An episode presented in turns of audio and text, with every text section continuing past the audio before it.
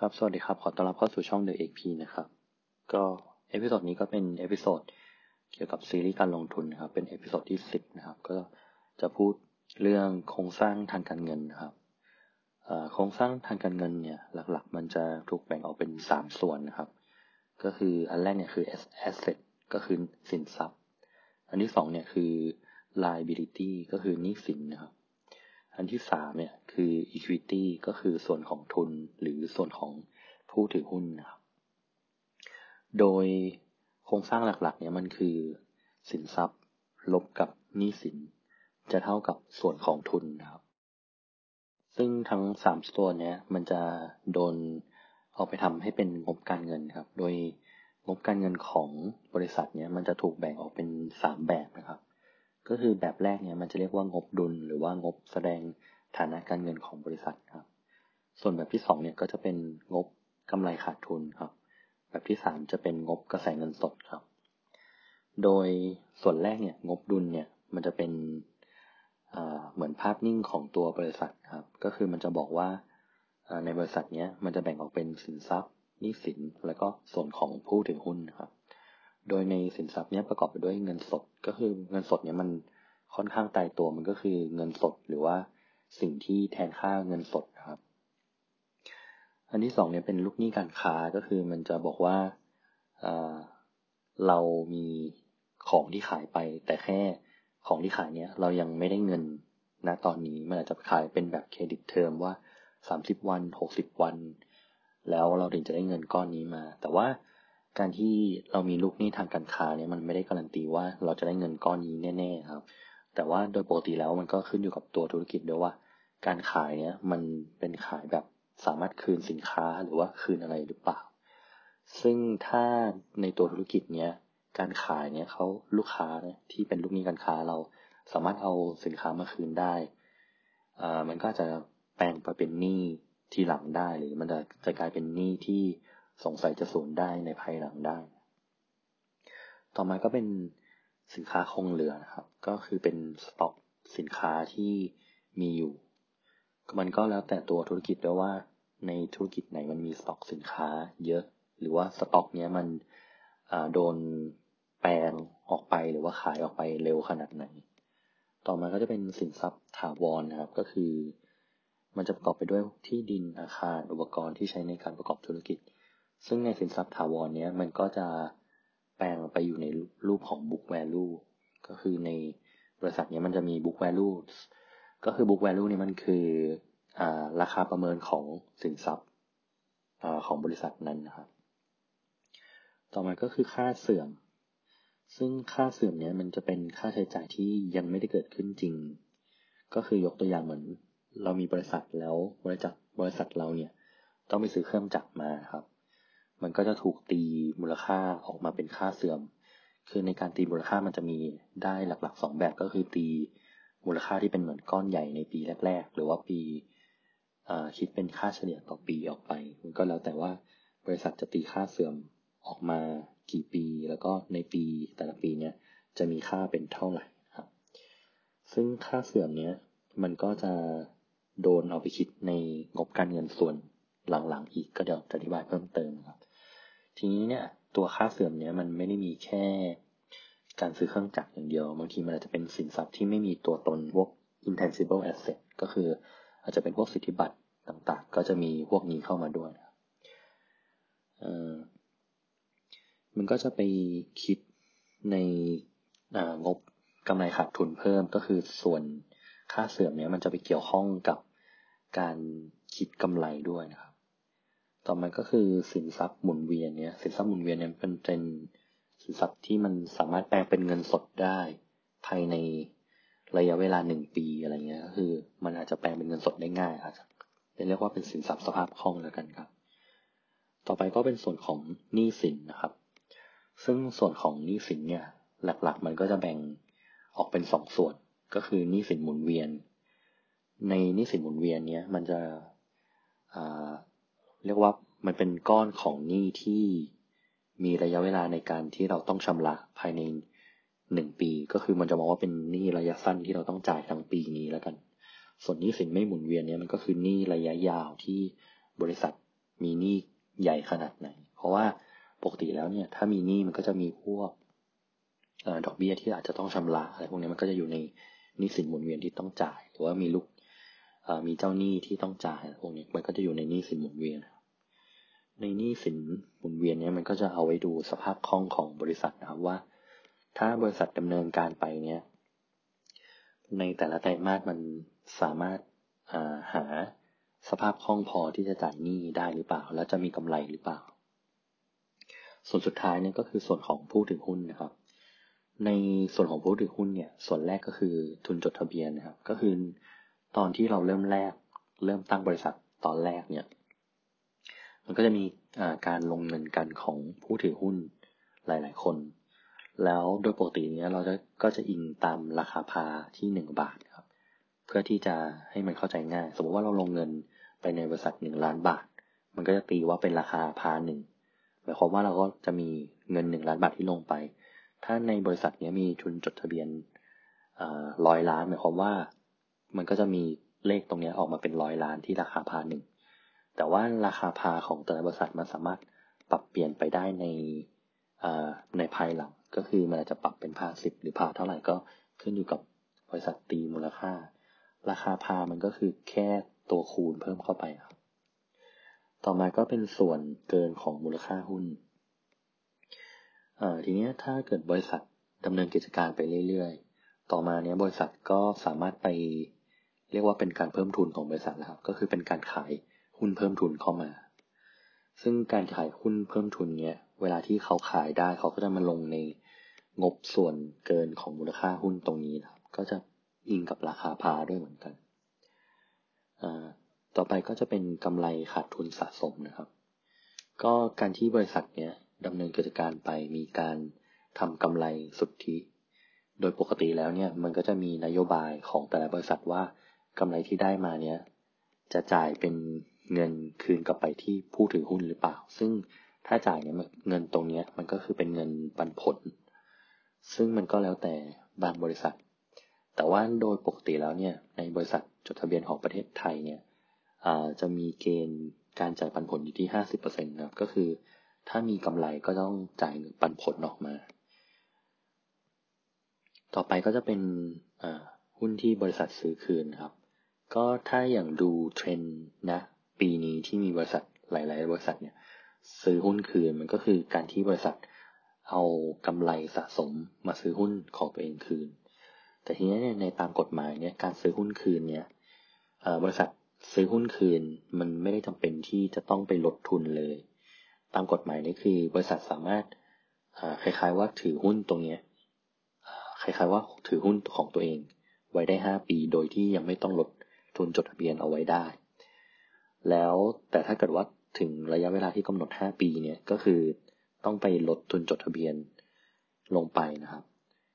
ทีนี้มันก็มีบางอย่างก็คือบริษัทอาจจะขายหุ้นตรงนี้กลับออกมาก็ได้ ก็ขึ้นอยู่กับว่าแล้วแต่ตัวบริษัทว่าจะทำยังไง การซื้อหุ้นของตัวเองเนี่ยแล้วการที่มันเอาทุนตัวเนี้ยไปลดทุนจดทะเบียนเนี่ยมันก็เหมือนทำให้ จำนวนหุ้นที่มีอยู่ มันลดลงไป มันก็ทำให้ถ้าเกิดกำไรเท่าเดิม แต่ตัวหารลดก็คือตัว EPS ก็คือ earning per share สำหรับแต่ละคนเนี่ยมันเพิ่มขึ้น เพราะฉะนั้นเนี่ยการซื้อหุ้นคืนเนี่ยมันก็คือเป็นการเหมือนอคืนเงินให้ผู้ถือหุ้นที่ถืออยู่เหมือนกัน เป็นอีกรูปแบบหนึ่งที่บริษัทไม่อยากจะจ่ายปันผลออกมา ซึ่งโดยส่วนใหญ่แล้วเนี่ย บริษัทที่ดำเนินนโยบายแบบนี้จะอยู่ในฝั่งพวกอเมริกาซะเยอะ เพราะว่าเหมือนเขาไม่อยากจ่ายปันผลออกมาแล้วเขาก็ซื้อหุ้นคืน เพราะบางบริษัทก็อาจจะคิดว่า ราคาหุ้นของตัวเองเนี่ยถูกก็เลยมาซื้อหุ้นคืน ดีกว่าที่เอาเงินไปลงทุน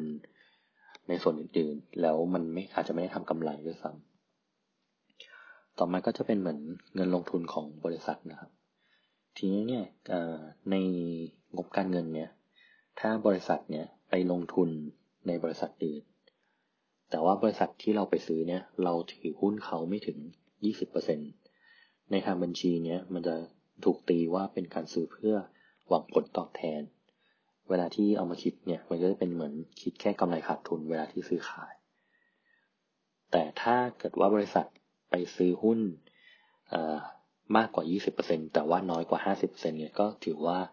เริ่มมีอิทธิพลต่อการบริหารของบริษัทนั้นแล้วเนี่ย ในทางบัญชีเนี่ยก็จะต้องคิดมูลค่าบัญชีที่เพิ่มขึ้นหรือลดลงในแต่ละไตรมาสด้วย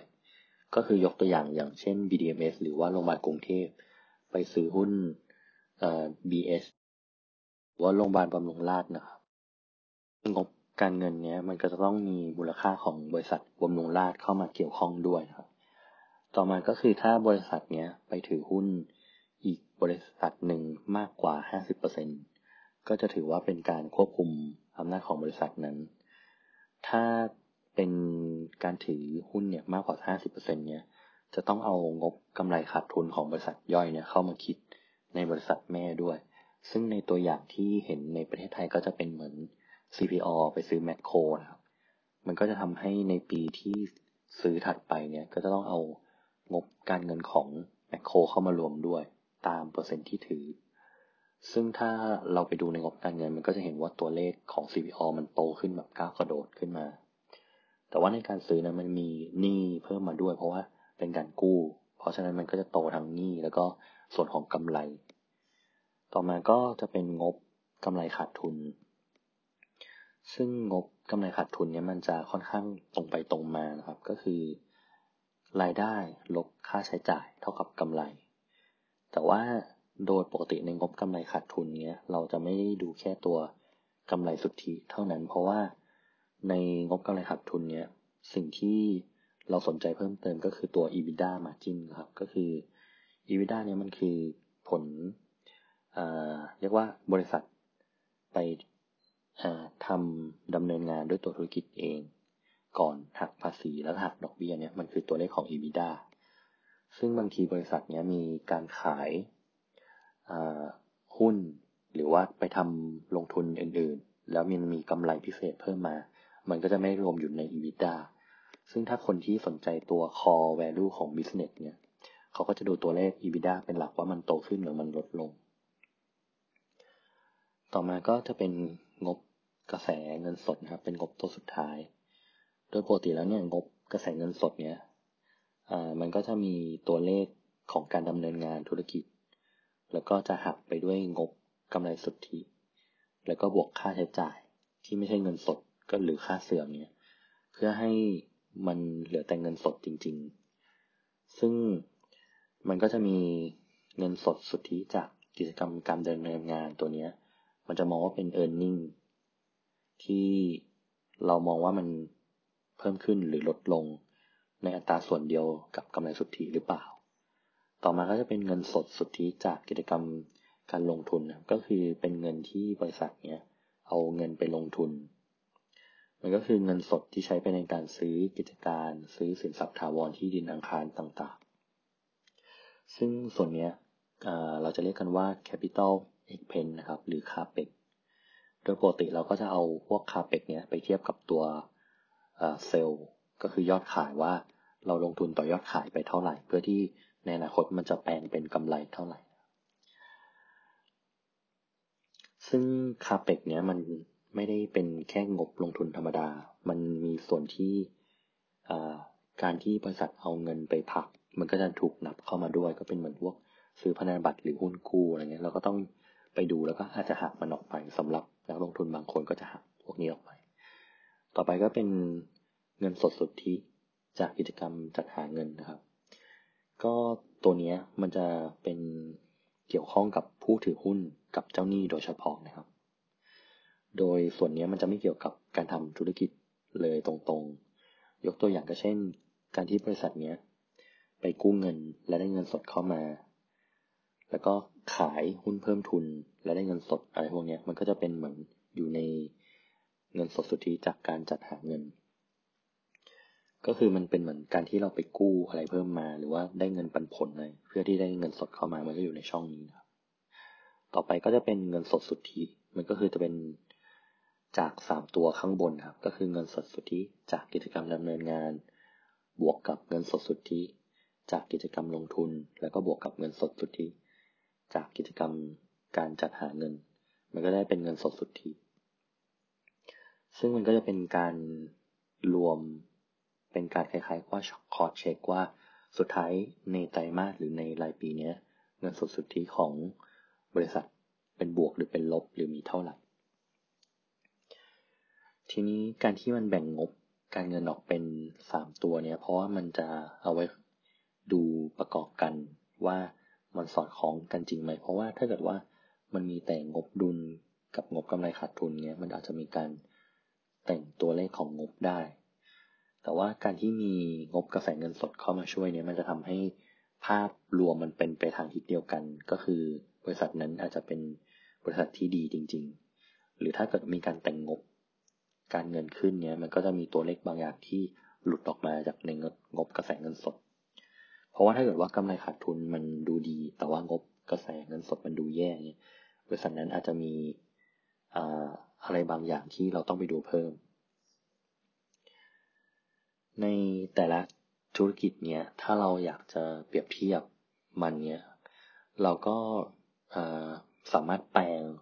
พวกงบต่างๆ ไปเป็นตัวเลขที่เป็นเหมือนเปอร์เซ็นต์ แล้วก็ไปเทียบกับอีกบริษัทหนึ่งว่าการที่เอาเราแปลงมันเป็นแบบร้อยเปอร์เซ็นแล้วก็ไปเทียบดู มันก็จะเห็นตัวเลขที่ชัดขึ้นก็มันก็จะเป็นทิกเล็กๆน้อยๆทีนี้เนี่ยในตัวเลขพวกเนี้ย มันก็จะถูก แปลงออกมาเป็นค่าที่เราจะเห็นก็คืออย่าง ROA มันก็คือ return on asset ROA เนี่ยมันหมายถึงว่า เราได้เงินมาจากสินทรัพย์ที่เรามีทั้งหมดเท่าไหร่ของบริษัทเนี่ย ซึ่ง ROA มันจะเป็นอัตราส่วนเปอร์เซ็นต์นะครับ ซึ่งโดยปกติเนี้ยมันก็มีตัวเลขที่นักลงทุนคาดหวังก็คือ 12%หมายความว่า ตัวเลข 12%เนี้ยมันคือภายใน1ปีมันมี 12 เดือน หมายความว่าใน1เดือน บริษัทเนี้ยเอาแอสเซทเนี้ยไปทำเงินได้1%ต่อเดือน ทั้งปีมันก็คือ 12%ซึ่งมันก็ขึ้นอยู่กับตัวธุรกิจด้วยว่า ตัวธุรกิจไหนใช้สินทรัพย์เพื่อไปทำรายได้ กับอีกส่วนหนึ่งก็คือ ROE E ก็คือ equity ก็คือ return on equity ก็คือ เราใส่เงินลงทุนเข้าไป เท่าไหร่เพื่อให้รายได้หรือกำไรกลับคืนมา ทีนี้มันก็ตาเลข ROE ก็เหมือน ROA ว่า นักลงทุนคาดหวังกับบริษัทนั้นเท่าไหร่ในการทำกำไร แต่ว่ายิ่ง ROA สูงก็จะยิ่งดียิ่ง ROE สูงก็จะยิ่งดี เพราะว่าเหมือนว่าเราลงทุนไปร้อยหนึ่งแล้วเราได้มันคืนมากี่บาทอะไรประมาณกี่เปอร์เซ็นต์ ต่อไปก็คือ DE นะครับ ตัว DE เนี่ยมันก็คือ debt per equity ก็คือหนี้เทียบกับส่วนของทุนมันคือเท่าไหร่ โดยปกติแล้วเนี่ยบริษัทไม่ควรจะก่อหนี้เยอะเกินไป เพราะว่าเหมือนเราลงทุนไปในบริษัทเนี้ยมันไม่ได้ลงทุนไปเพื่อก่อหนี้มันลงทุนไปเพื่ออทำกำไรนะครับ แต่ในช่วงปกติเนี้ยมัน DE ratio มันไม่ควรเกิน1ถึง1.5 เป็นช่วงปกติ แต่ว่ามันก็มีช่วงที่บริษัทอาจจะลงทุนเยอะ เพื่อที่จะไปลงทุนเพื่อที่ทำกำไรในอนาคต ตัว DE มันก็จะพุ่งขึ้นมาได้ ต่อไปก็ในการประเมินมูลค่าหุ้นเนี่ย มันก็จะมีสองส่วนหลักๆ ที่เราจะประเมินครับ ก็คือส่วนแรกเนี่ยเราจะประเมินที่ทรัพย์สินของบริษัทก็คือแอสเซทเป็นหลัก ก็คือในบริษัทเนี้ยมันจะมีสิ่งที่เรียกว่า book value ก็คือ มันจะตีมูลค่าของสินทรัพย์ทุกอย่างที่บริษัทมีออกมาเป็น book value ก็คือ สมมติว่าราคาหุ้นนะตอนนี้อยู่ที่10บาท book value เนี้ยมันอยู่ที่5บาท หมายความว่าถ้าวันนี้เราปิดกิจการและขายสินทรัพย์ทุกอย่างทิ้ง เราก็จะมีเงิน5บาทคืนมาให้ผู้ถือหุ้นทุกคน ซึ่งอันนี้มันก็คือ เราตีมูลค่าจากสินทรัพย์ที่มี ซึ่งสินทรัพย์เนี้ยเราไม่ได้มองไปถึงเอามันไปทำกำไร เพราะว่าส่วนต่อมาก็คือเราจะประเมินมูลค่าหุ้นด้วยอัตราการทำกำไร ซึ่งโดยปกติเนี้ยตลาดก็จะประเมินกับการทำกำไรในอนาคตมากกว่า ทีนี้ในการทำกำไรอนาคตเนี้ยมันมีตัวเลขที่เหมือนอาจจะบอกว่าเป็นตัวเลขที่บอกว่ามันถูกหรือแพงก็แล้วกันก็คือโดยปกติถ้าตามหนังสือหรือตามที่นักลงทุนบอกว่ามันไม่แพงจนเกินไปก็คือ PE ratio มันจะอยู่ที่สิบทีนี้ตัวเลขสิบเนี้ยมันหมายความว่าอะไร หมายความว่า ถ้าเราลงทุนหุ้นตัวเนี้ยไปสิบปี เราจะได้ผลตอบแทนคืนมาทั้งหมด หมายความว่า ในเฉลี่ยต่อปีเนี้ยมันคือ เราจะได้เงินสิบบาทคืนกลับมา ทุกๆทุกๆปี ถ้าอัตราทำกำไรเนี้ยมันคือเท่าเดิมตลอดไม่มีเพิ่มขึ้นหรือลดลง ทีนี้ถ้าฟังมาถึงตรงเนี้ย เราก็จะเห็น โครงสร้างภาพรวมของบริษัทคร่าวๆแล้วว่ามันถูกบถูกแบ่งออกเป็นสามส่วน ก็คือถ้าเทียบตามงบการเงินเนี่ยก็คือจะมีงบดุลก็คือมันจะเป็นเหมือนภาพรวมของบริษัทว่า ฐานะทางการเงินของบริษัทเป็นยังไง ส่วนงบกำไรขาดทุนเนี่ยมันจะเป็นตัวบอกว่าบริษัทเนี้ยเอาสินทรัพย์ที่มีอยู่ไปทำกำไรได้ดีขนาดไหน ส่วนงบกระแสเงินสดเนี่ยมันก็จะเป็นตัวบอกว่า การที่บริษัทไปลงทุนมัน generate cash ออกมาได้ดีขนาดไหน หรือว่าจริง ๆ แล้ว มันมีกำไรแต่ว่า cash มันติดลบก็เป็นมีโอกาสเป็นไปได้ ต่อมาเนี้ยที่พูดมาทั้งหมดเนี่ยมันไม่ได้อิงเกี่ยวกับ price หรือว่าราคาเลยที่ เราได้ฟังมาทั้งหมดเนี้ยก็คือตัวบริษัทเนี่ยเวลาที่เราประเมินมูลค่าของบริษัทเนี่ยมันจะเป็นอิงกับตัวสินทรัพย์ที่มี หรือว่าตัวกำไรทั้งหมด ซึ่งเรายังไม่ได้ไปอิงกับตัวเลข เพราะว่าจริง ๆ แล้วเนี่ยในการลงทุนบริษัทหุ้นอะไรพวกนี้เนี่ยมันจะแบ่งส่วนออกมาแยกจากกัน ก็คือในการลงทุน เราต้องหามูลค่าของบริษัทออกมา ซึ่งมูลค่าของบริษัทในระยะสั้นเนี่ยมันไม่ได้ไปอิงกับราคาเลย มันก็จะมีโมเดลที่ forecast มูลค่าของบริษัทออกมาหลาย ๆ โมเดล ซึ่งเราก็จะไปดูในพวก consensus ต่างๆ ที่เขาทำออกมาในแต่ละโบรกเกอร์ออกมาได้ว่าบริษัทนี้มีมูลค่าเท่าไหร่ มันก็มีโมเดลที่คิดออกมาอยู่แล้ว ซึ่งที่ผมอธิบายเนี่ยมันก็คืออยากให้เข้าใจภาพรวมของบริษัทว่า การที่เราจะตีมูลค่าบริษัทบริษัทหนึ่งเนี่ย มันเราจะต้องมองหาอะไรบ้าง แล้วก็การตีมูลค่ามันเนี่ยจะตีมูลค่าจากอะไร โดยปกติเนี่ยนักลงทุนก็จะเอาพวกกำไรสุทธิ มาหารด้วยจำนวนหุ้นที่มีมันก็จะกลายเป็น e a r n i n g per share ซึ่งบริษัทที่ดีเนี่ยก็คืออย่างน้อยคือ e a r n i n g เนี่ยมันจะต้องไม่ลดลง หรือเพิ่มขึ้นในอนาคตก็จะยิ่งดี มันก็มีหลักการลงทุนหลาย ๆ แบบว่าเราลงทุน เพื่อที่จะได้ cash flow คืนมาหรือเปล่า หรือว่าลงทุนเพื่อที่บริษัทนั้นจะโตขึ้นไปในอนาคต ก็แล้วแต่หลักการลงทุน หรือบางคนก็ไปลงทุนในหุ้นที่กำลังจะ turnaround หุ้น turnaround เนี่ยหมายถึงหุ้นที่ณตอนเนี้ยปัจจุบันมีงบกำไรขาดทุนเป็นขาดทุน แต่ว่าบริษัทจะยังคงอยู่ได้ เพราะว่างบดุลเนี้ยยังเขายังมีเงินเก่าเก็บไว้อยู่ แต่การที่บริษัทขาดทุนเนี้ยมันอาจจะเป็นขาดทุนช่วงระยะเวลาสั้นแล้ว สามารถทำกำไรได้ในอนาคต ซึ่งงบงบการเงินในอนาคตเนี่ยมันไม่ได้ไม่ได้โชว์ออกมาในในตัวธุรกิจ ซึ่งมันจะเกิดขึ้นในอนาคตแน่ ๆ ก็คือมันไม่ได้มีใครดัคาดเดาได้ทีนี้การที่เราไปลงทุนในหุ้นเทอร์นาลาวมันจะทำให้ได้ผลตอบแทนที่เยอะมาก มากกว่าการที่เราไปลงในหุ้นเติบโต เพราะว่าในหุ้นเติบโตเนี้ยมันก็จะมีคนที่ลงทุนอยู่แล้ว แล้วมันก็จะค่อนข้างแพงอยู่แล้ว แต่ว่าในหุ้น turnaround เนี่ย มันจะทำให้ราคาหุ้นลงมาเยอะ แต่ว่าถ้าเกิดว่าเราลงหุ้น turnaround แต่ว่ามันงบการเงินมันไม่สามารถกลับมาได้จริง ๆ เนี่ยเราก็จะขาดทุนไปเยอะเช่นกัน ต่อมาก็จะขอเป็นตัวอย่างของหุ้นที่มีคนพูดถึง ตอนนี้ค่อนข้างเยอะก็คือหุ้นการบินไทยนะในหุ้นการบินไทยเนี่ยเราสามารถไปเปิดดูใน set.or.th ได้อยู่แล้วก็คือ มันจะมีแฟกชีตให้ดู ในแฟกชีตเนี้ยมันก็จะมีพวกงบการเงินทั้งหมดบอกอยู่ ซึ่งงบการเงินของการบินไทยเนี่ยก็คือ ตอนนี้การบินไทยยังไม่ได้ส่งงบของปี 63ไตรมาสแรกออกมา ก็คือจริง ๆ มันต้องส่งแล้ว แต่ว่าเขา ไม่ส่ง แล้วก็ถ้ายังไม่ส่งต่อไปอีกระยะเวลา มันเหมือนจะมีเกณฑ์อยู่ก็คืออาจจะต้องโดนขึ้นเครื่องหมาย S ก็คือหยุดการซื้อขายหรือ SP ที่หยุดการซื้อขายช่วงเวลาเวลาตามที่กำหนด จนกว่าจะส่งงบงบการเงินนะครับ ซึ่งถ้าเรามาดูในงบการเงินของการบินไทยเนี่ย การบินไทยก็คือเป็นปิดปี 2562 เนี่ย มีเงินสดอยู่ที่20,000ล้านบาทโดยประมาณ มีลูกหนี้คงค้างเนี่ย9,000ล้านบาทโดยประมาณรวมสินทรัพย์หมุนเวียนของการบินไทยเนี่ยมีอยู่49,000ล้าน แล้วก็ตัวที่ดินอุปกรณ์เนี่ยก็คือมีอยู่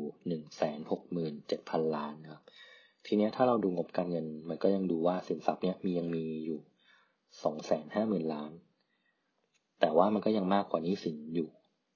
ทีนี้ถ้าเราไปดูส่วนของนี้สินเนี่ยนี้สินรวมอยู่ที่240,000ล้าน ถ้าเรากลับไปอิงตามสมการเริ่มต้นก็คือสินทรัพย์ ลบนี้สินเท่ากับส่วนของทุน หมายความว่าส่วนของทุนณตอนนี้ของการบินไทยอยู่ที่แค่หมื่นล้านเองซึ่งถ้าเราไปย้อนดูเนี่ยมันคือลดลงมาเรื่อยๆ ทุกปีเลยาย้อนกลับไปสามปีที่แล้วมันอยู่ที่สามหมื่นล้าน หมายความว่าถ้าลงลงทุนไปเนี่ยมันคือลดลงไปเรื่อยๆ เหลือแค่หนึ่งในสามของทุนเท่านั้น เพียงแค่ระยะเวลาสามปี ทีเนี้ยถามว่าการบินไทยใจอยู่รอดได้ไหม เอาแค่งบของปี2562ยังไม่รวมช่วงที่เกิดปัญหาของปีนี้ โดยปกติแล้วเนี่ย เราจะสามารถดูจากสินทรัพย์หมุนเวียน ไปเทียบกับ หนี้สินระยะสั้นที่จะกำหนดครบระยะเวลาภายในหนึ่งปีนะครับ ก็คือการบินไทยเนี่ยมีหนี้ระยะสั้นอยู่ที่สองหมื่นล้าน สินทรัพย์หมุนเวียนเนี่ยถ้าขายทุกอย่างทิ้งเลย จะอยู่ที่ประมาณห้าหมื่นล้าน ก็ยังพอที่จะมีเงินจากสินทรัพย์ระยะสั้นได้อยู่ ถ้าเทียบจากตอนสิ้นปี แต่ว่าถ้าเกิดว่าไม่มีเงินมาหมุนเลยเนี่ย ทุนของจดทุนของบริษัทก็จะหมดเลย แทบจะหมดเลย เพราะว่าการบินไทยเนี่ย ในช่องกำไรขาดทุนสะสมเนี่ยคือไม่มี คือมันเป็นติดลบอยู่หมื่นเก้าพันล้าน ก็คือบริษัทการบินไทยไม่มีเงินที่เก็บไว้เลย เรียกว่าไม่มีเงินสดที่ที่บริษัทเคยทำกำไรเก็บไว้ แล้วก็พอไปดูงบกำไรขาดทุน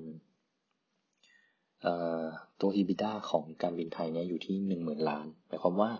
ทั้งปีเนี่ยการบินไทยทำเรียกว่าทำเงินมาประมาณหนึ่งหมื่นล้าน แต่ว่าพอสิ้นปีเนี่ยงบกำไรขาดทุนมันกลายเป็นติดลบหมื่นสองพันล้าน ซึ่งมันไปโดนค่าเสื่อมหมื่นหกพันล้าน เพราะว่าค่าเสื่อมเนี่ยมันเป็นเหมือน อาจจะเป็นการซื้อเครื่องบินแล้วเป็นเงินก้อนใหญ่หักมาที่มันต้องจ่าย แล้วก็มีดอกเบี้ยที่ต้องจ่ายหกพันห้าร้อยล้าน ซึ่งถ้าดูเนี้ยดอกเบี้ยก็คือจ่ายมาแล้วหลายปีก็คือตั้งแต่ปีก่อนหน้านี้ด้วย เหมือนการบินไทยน่าจะมีภาระดอกเบี้ยที่ต้องจ่ายอยู่ราวๆเจ็ดพันล้านต่อปี ซึ่งถ้าเทียบกับเงินสดที่มีก็คือมันน่าจะมีเงินไม่พอ คือถ้าเกิดว่ารัฐบาลไม่เข้าไปอุ้มเนี่ย ปีนี้การบินไทยก็น่าจะล้มละลายจริง ๆ คืออาจจะอยู่ไม่ถึงปีหน้า ซึ่งการที่ถ้าดูจากงบการเงินเนี่ย เป็นบริษัทที่น่าจะเอาตัวไม่รอดในในปีนี้ แต่ว่าโดยปกติแล้วเนี่ย ถ้าไปดูผู้ถือหุ้นของ การบินไทยเนี่ยก็คือมีกระทรวงการคลังถึง 51%แล้วก็มีกองทุนรวมวายุพักถืออยู่อีกราวๆ14%ก็คือหลักๆก็จะเป็นเหมือนรัฐบาลเป็นคนถือหุ้นการบินไทยอยู่แล้วราวๆเจ็ดสิบกว่าเปอร์เซ็นต์ซึ่งถ้าการบินไทยล้มละลายคนที่เสียหายก็คือตัวรัฐบาลถามว่าภาษีถ้ามองว่า การไปอุ้มคือเอาภาษีไปใช้มันก็คือใช่ ถ้าในมุมมองส่วนตัวผมมองว่าการที่รัฐบาลจะให้เงินเปล่าๆไปให้การบินไทยเลย อันนี้มันเป็นเหมือนการทิ้งเงินไป เพราะว่าอย่างน้อยการบินไทยมีเหมือนเบิร์นเลทค่อนข้างสูง หมายความว่าทุกๆปีเนี่ยการบินไทยก็มีหนี้ที่ต้องจ่ายอยู่แล้วราวๆสองหมื่นล้านต่อปี ต่อให้เราให้ไปห้าหมื่นล้าน หมายความว่า เงินสองหมื่นล้านมันจะต้องจ่ายไปเปล่าๆอยู่แล้วเพื่อแค่จ่ายหนี้ โดยถ้าเกิดเขาไม่ลดหนี้ลงหรือไม่มีการปรับโครงสร้างเนี่ย มันก็เป็นการสูญเปล่า ทีนี้เนี่ย การที่การบินไทย ถ้าเกิดจะให้อยู่รอดจริง ๆ ก็ต้องมีการลื้อโครงสร้างทั้งหมดทิ้งเลย ก็ต้องมีคนที่เข้าไปดูแล ถึงจะทำให้มันอยู่รอดได้ ก็ถ้าดูจากงบการเงินมันก็จะตีเป็นตัวเลขคร่าวๆประมาณนี้ ถ้าเราดูในงบการเงินของตัวอื่นมันก็จะเห็นพวกสภาพคล่องพวกอะไรต่างๆ ชัดขึ้น ถ้าเรามีฟังมาถึงตรงนี้เราก็น่าจะพอเห็นภาพรวมของธุรกิจเราน่าจะมอง หรือตีมูลค่าของธุรกิจได้ในระดับหนึ่งแล้วนะครับ ซึ่งตัวเลขในงบการเงินเนี้ยมันเป็น ตัวเลขที่เกิดขึ้นแล้วในอดีตนะครับ มันไม่ได้เป็นอะไรที่มันจะการันตีว่าในอนาคตเนี่ย มันจะมีอะไรดีขึ้นหรือแย่ลงนะครับ แต่ว่าในการที่เราสามารถมองตัวเลขในอดีต แล้วย้อนหลังไปหลาย ๆ ปีได้ มันก็จะพอมองเห็นตัวธุรกิจนั้นว่ามีความมั่นคงขนาดไหนบ้าง ซึ่งถ้าเราฟังมาถึงตรงนี้เราก็น่าจะพออตีมูลค่าแล้วก็คิด value หรือว่าเลือก บริษัทที่จะลงทุนได้แล้วนะครับ ซึ่งถ้าใครสนใจที่จะลงทุนเนี้ยก็อาจจะไปเลือกตัวธุรกิจที่เราสนใจ แล้วก็ไปดูงบการเงินของตัวบริษัทเทียบกันดู ก็จะมีประโยชน์มากขึ้นในอนาคตนะครับสำหรับ episode นี้ก็น่าจะจบเพียงเท่านี้ครับ ถ้าใครมีคอมเมนต์หรือมีข้อแนะนำก็สามารถแนะนำเข้ามาได้ครับ ขอบคุณครับ